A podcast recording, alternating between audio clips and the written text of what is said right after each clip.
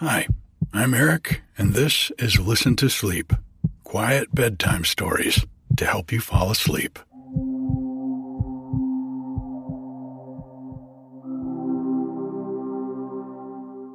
There are so many flowers up on the mountain right now. The Calochortus tolmii, or pussy ears, are in bloom this week. This little delicate purple and white flower gets its name from its resemblance to the ears of a kitty cat, if the cat was purple and white. You can see some pictures I took of them on the blog this week at listentosleep.com. I put a link to get straight to the post in the show notes. It's a very dry year, so spring probably won't last long, and we'll be into the long hot days of summer soon. But I want to make sure I get to share as many of our flowers with you as I can before the soil dries out and they all go to seed. Three new people joined the Listen to Sleep Patreon this week, and two of them have almost the same name. I want to give a big thank you to Jacob. Thank you. Jake. Thank you.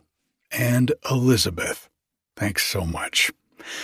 You're supporting my dream of being your bedtime storyteller for my retirement one day, and I really appreciate it. If you'd like to join the Patreon family and support the podcast for as little as $1 a month, you'll also get access to new episodes a day early and without any ads or introductions. And I always include a link to the latest blog post so you can still keep up with what's going on around the cabin if you'd like. If you want to join our Patreon family or just learn more about it, you can go to patreon.com slash listen to sleep, and there's a link in the show notes. If you know someone who has a hard time getting to sleep, the easiest way to share the podcast is to send them a link to the website at listentosleep.com. They can search and listen to all of the over 100 episodes of the podcast there and read reviews from lots of happy folks who love it. In honor of all the blooming that's going on here on the mountain right now, this week's story is a sleepy fairy tale about a good hearted girl who finds a secret hidden in a pot of pink flowers.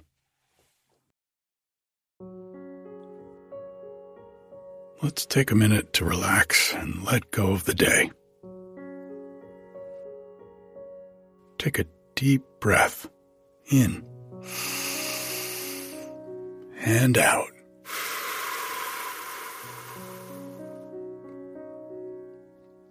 Let yourself just feel the weight of gravity pulling you down into the mattress. Take another deep breath in and out.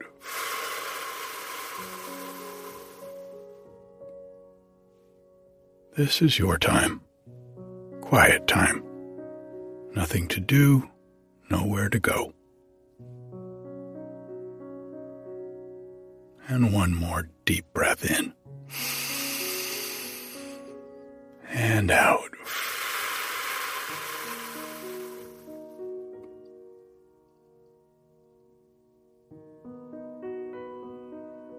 If you get tired while I'm reading to you, that's okay. Just let yourself drift off.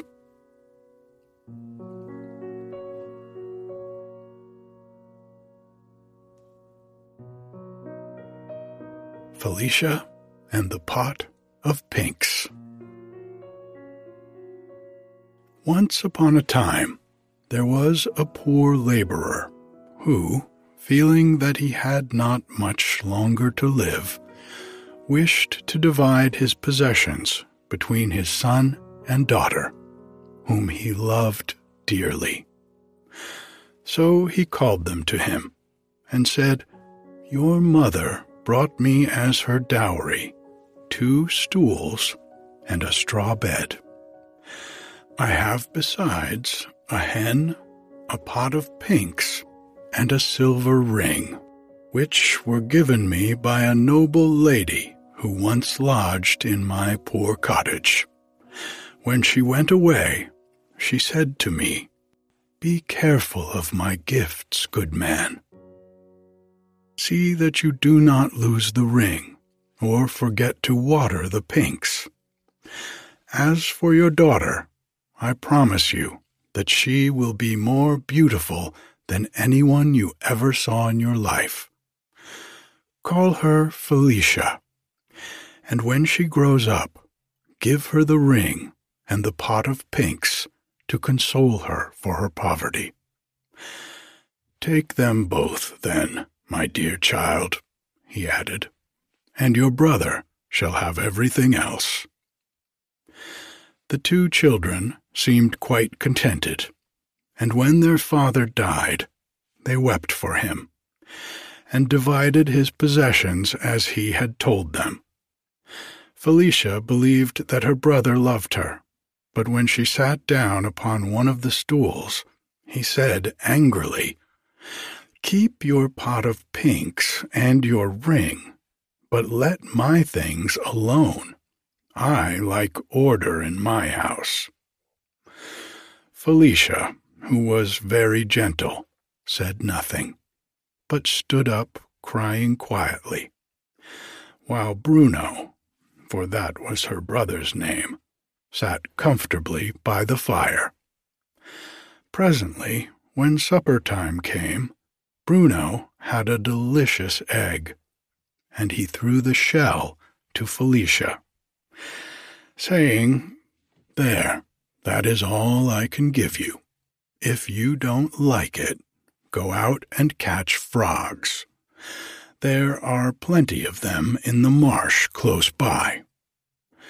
Felicia did not answer, but she cried more bitterly than ever and went away to her own little room.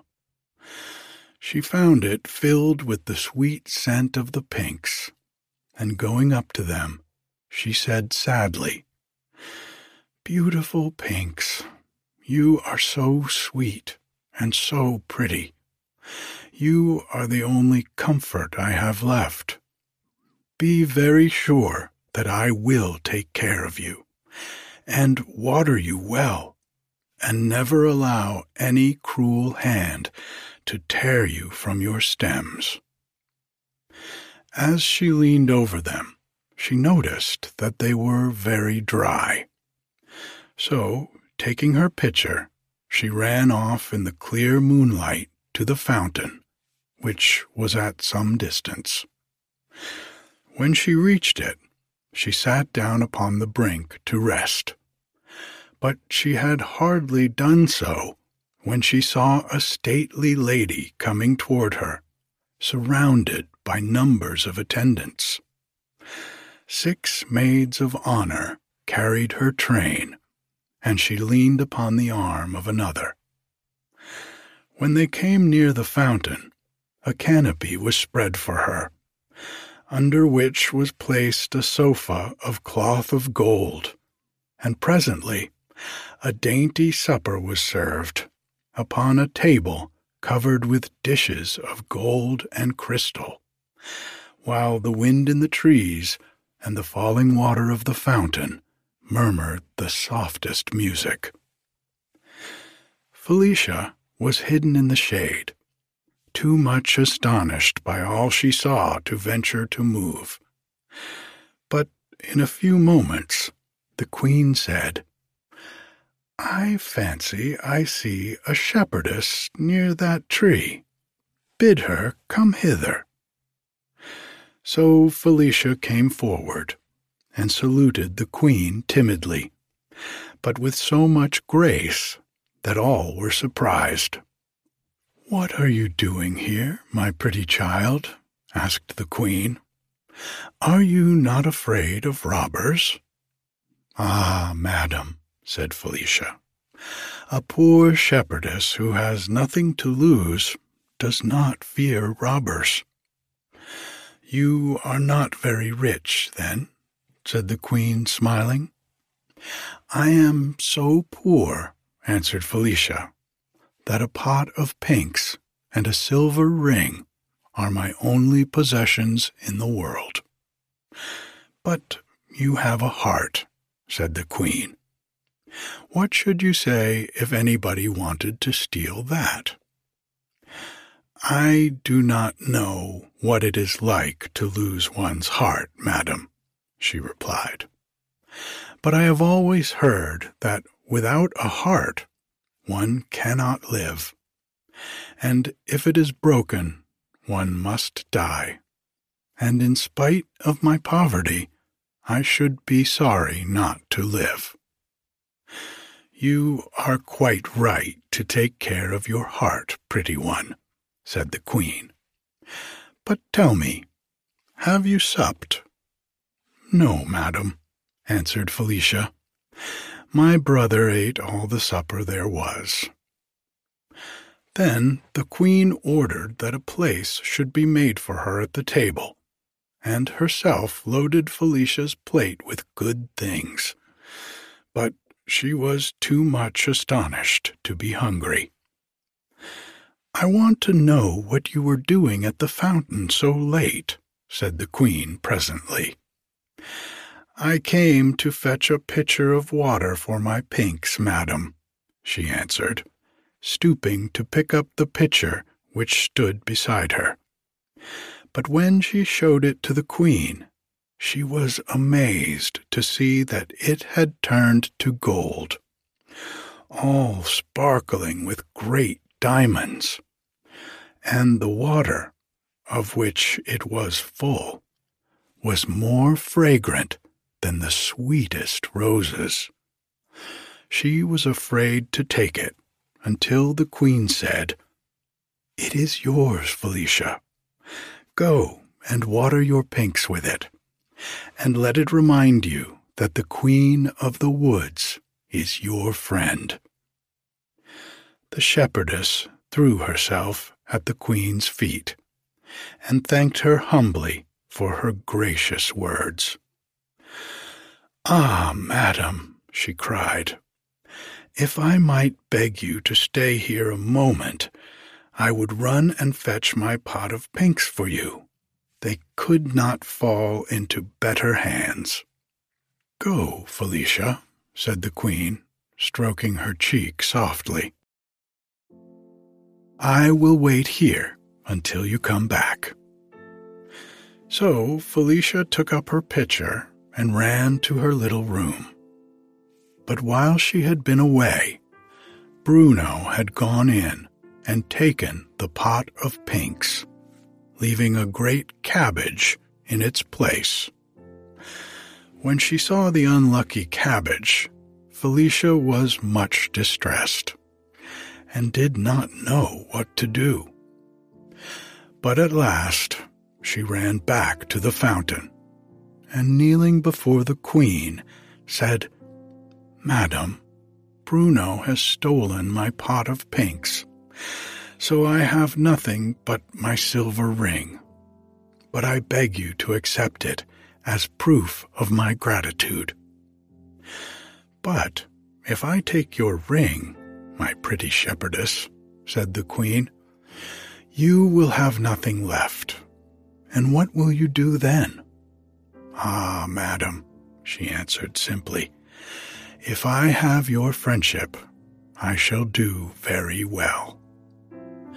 So the queen took the ring and put it on her finger, and mounted her chariot, which was made of coral studded with emeralds, and drawn by six milk white horses. And Felicia looked after her until the winding of the forest path hid her from her sight. And then she went back to the cottage, thinking over all the wonderful things that had happened. The first thing she did when she reached her room was to throw the cabbage out of the window. But she was very much surprised to hear an odd little voice cry out, Oh, I am half killed, and could not tell where it came from, because cabbages do not generally speak. As soon as it was light, Felicia, who was very unhappy about her pot of pinks, went out to look for it.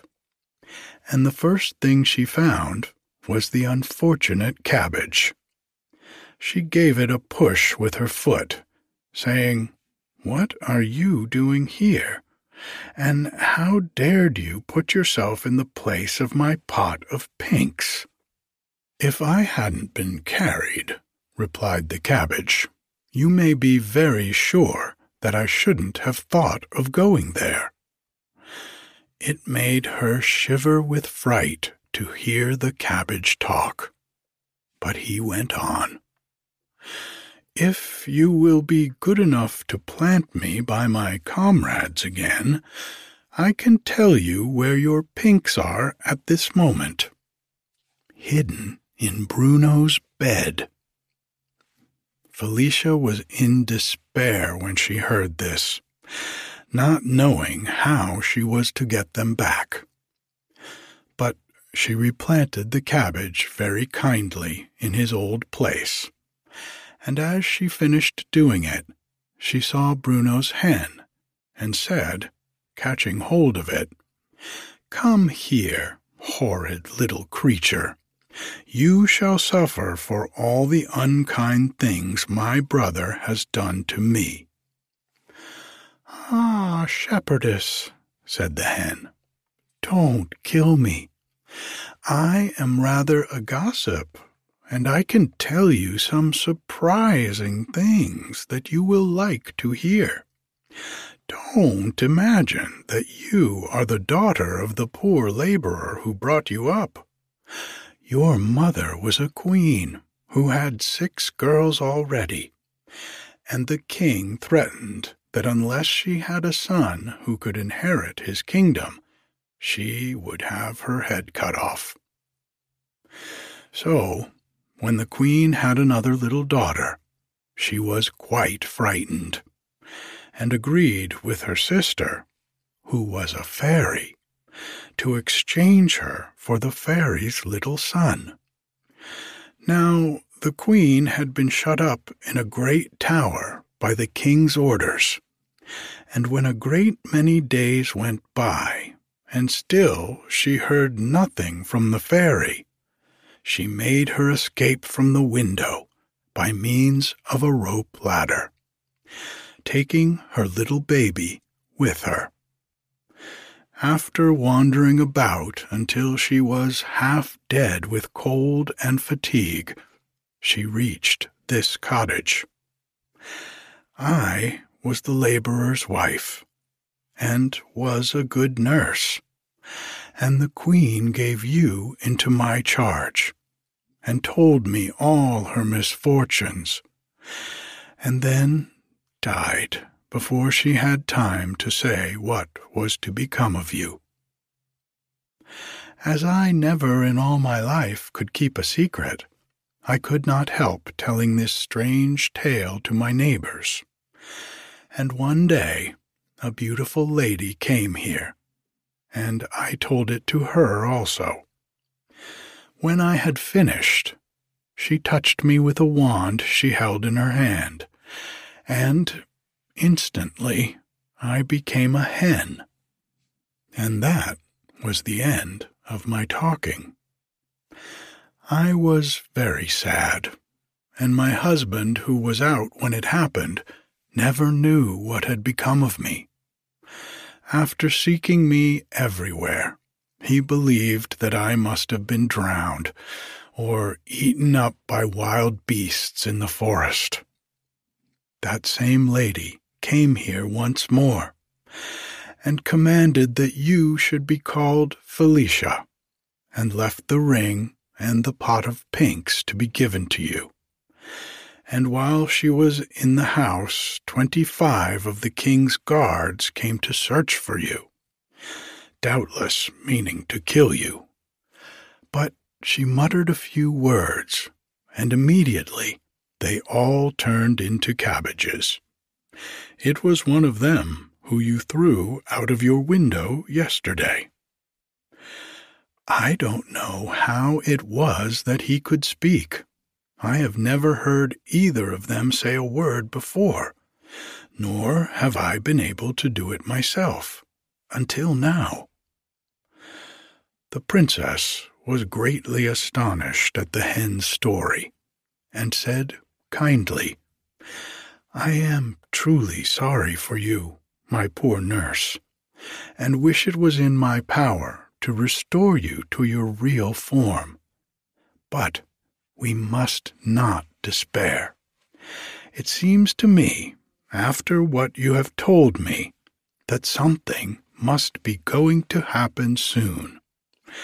Just now, however, I must go and look for my pinks, which I love better than anything in the world. Bruno had gone out into the forest, never thinking that Felicia would search in his room for the pinks, and she was delighted by his unexpected absence, and thought to get them back without further trouble.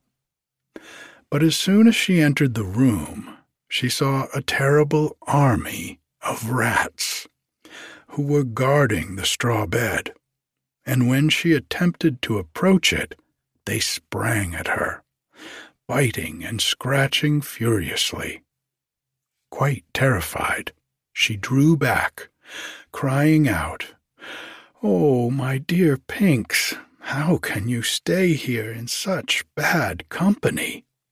Then she suddenly bethought herself of the pitcher of water, and hoping that it might have some magic power, she ran to fetch it, and sprinkled a few drops over the fierce looking swarm of rats. In a moment, not a tail or a whisker was to be seen. Each one had made for his hole as fast as his legs could carry him so that the princess could safely take her pot of pinks. She found them nearly dying for want of water, and hastily poured all that was left in the pitcher upon them. As she bent over them, enjoying their delicious scent, a soft voice that seemed to rustle among the leaves said, Lovely Felicia, the day has come at last when I might have the happiness of telling you how even the flowers love you and rejoice in your beauty. The princess, quite overcome by the strangeness of hearing a cabbage, a hen, and a pink speak, and by the terrible sight of an army of rats, suddenly became very pale and fainted away. At this moment, in came Bruno. Working hard in the heat had not improved his temper, and when he saw that Felicia had succeeded in finding her pinks, he was so angry that he dragged her out into the garden and shut the door upon her. The fresh air soon made her open her pretty eyes, and there before her stood the queen of the woods, looking as charming as ever. You have a bad brother, she said. I saw he turned you out. Shall I punish him for it? Ah, no, madam, she said. I am not angry with him. But supposing he was not your brother after all, what would you say then? asked the queen. Oh, but I think he must be, said Felicia. What? said the queen. Have you not heard that you are a princess? I was told so a little while ago, madam, but how could I believe it without a single proof?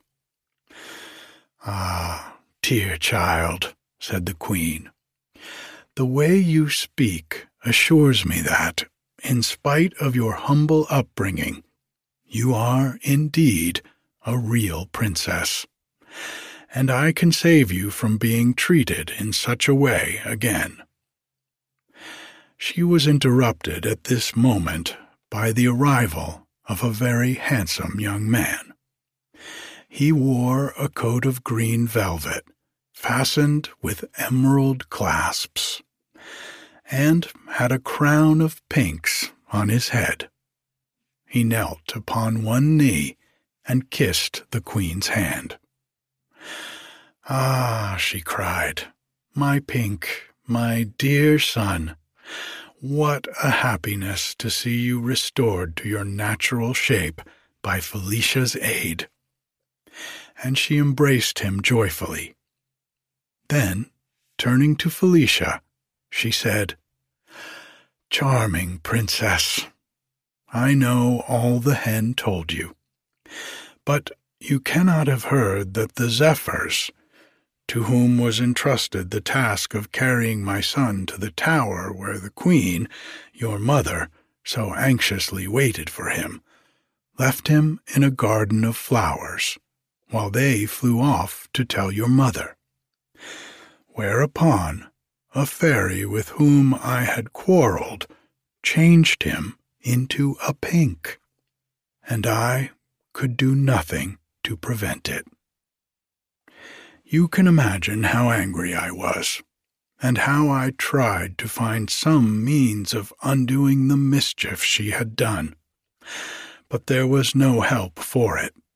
I could only bring Prince Pink to the place where you were being brought up, hoping that when you grew up he might love you, and by your care be restored to his natural form. And you see, everything has come right, as I hoped it would. Your giving me the silver ring was the sign that the power of the charm was nearly over, and my enemy's last chance was to frighten you with her army of rats. That she did not succeed in doing. So now, my dear Felicia, if you will be married to my son with this silver ring, your future happiness is certain. Do you think him handsome and amiable enough to be willing to marry him? Madam, replied Felicia, blushing, you overwhelm me with your kindness. I know that you are my mother's sister, and that by your art you turned the soldiers who were sent to kill me into cabbages, and my nurse into a hen, and that you do me only too much honor in proposing that I shall marry your son. How can I explain to you the cause of my hesitation? I feel, for the first time in my life, how happy it would make me to be beloved. Can you indeed give me the prince's heart? It is yours already, lovely princess, he cried, taking her hand in his. But for the horrible enchantment which kept me silent, I should have told you long ago how dearly I love you. This made the princess very happy, and the queen who could not bear to see her dressed like a poor shepherdess, touched her with her wand, saying, I wish you to be attired as befits your rank and beauty. And immediately the princess's cotton dress became a magnificent robe of silver brocade embroidered with carbuncles, and her soft dark hair was encircled by a crown of diamonds from which floated a clear white veil. With her bright eyes and the charming color in her cheeks, she was altogether such a dazzling sight that the prince could hardly bear it. How pretty you are, Felicia, he cried. Don't keep me in suspense. I entreat you, say that you will marry me. Ah, said the queen, smiling, I think she will not refuse now. Just then, Bruno, who was going back to his work, came out of the cottage and thought he must be dreaming when he saw Felicia. But she called him very kindly and begged the queen to take pity on him. What? she said, when he was so unkind to you? Ah, madam, said the princess, I am so happy that I should like everybody else to be happy too. The queen kissed her and said, Well, to please you, let me see what I can do for this cross Bruno. And with a wave of her wand, she turned the poor little cottage into a splendid palace, full of treasures.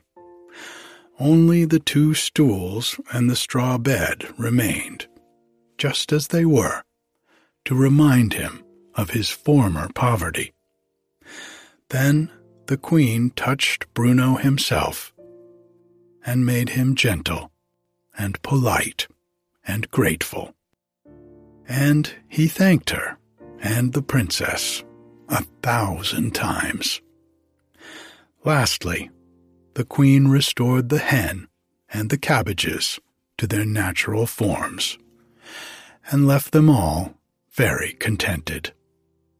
The prince and the princess were married as soon as possible with great splendor and lived happily ever after.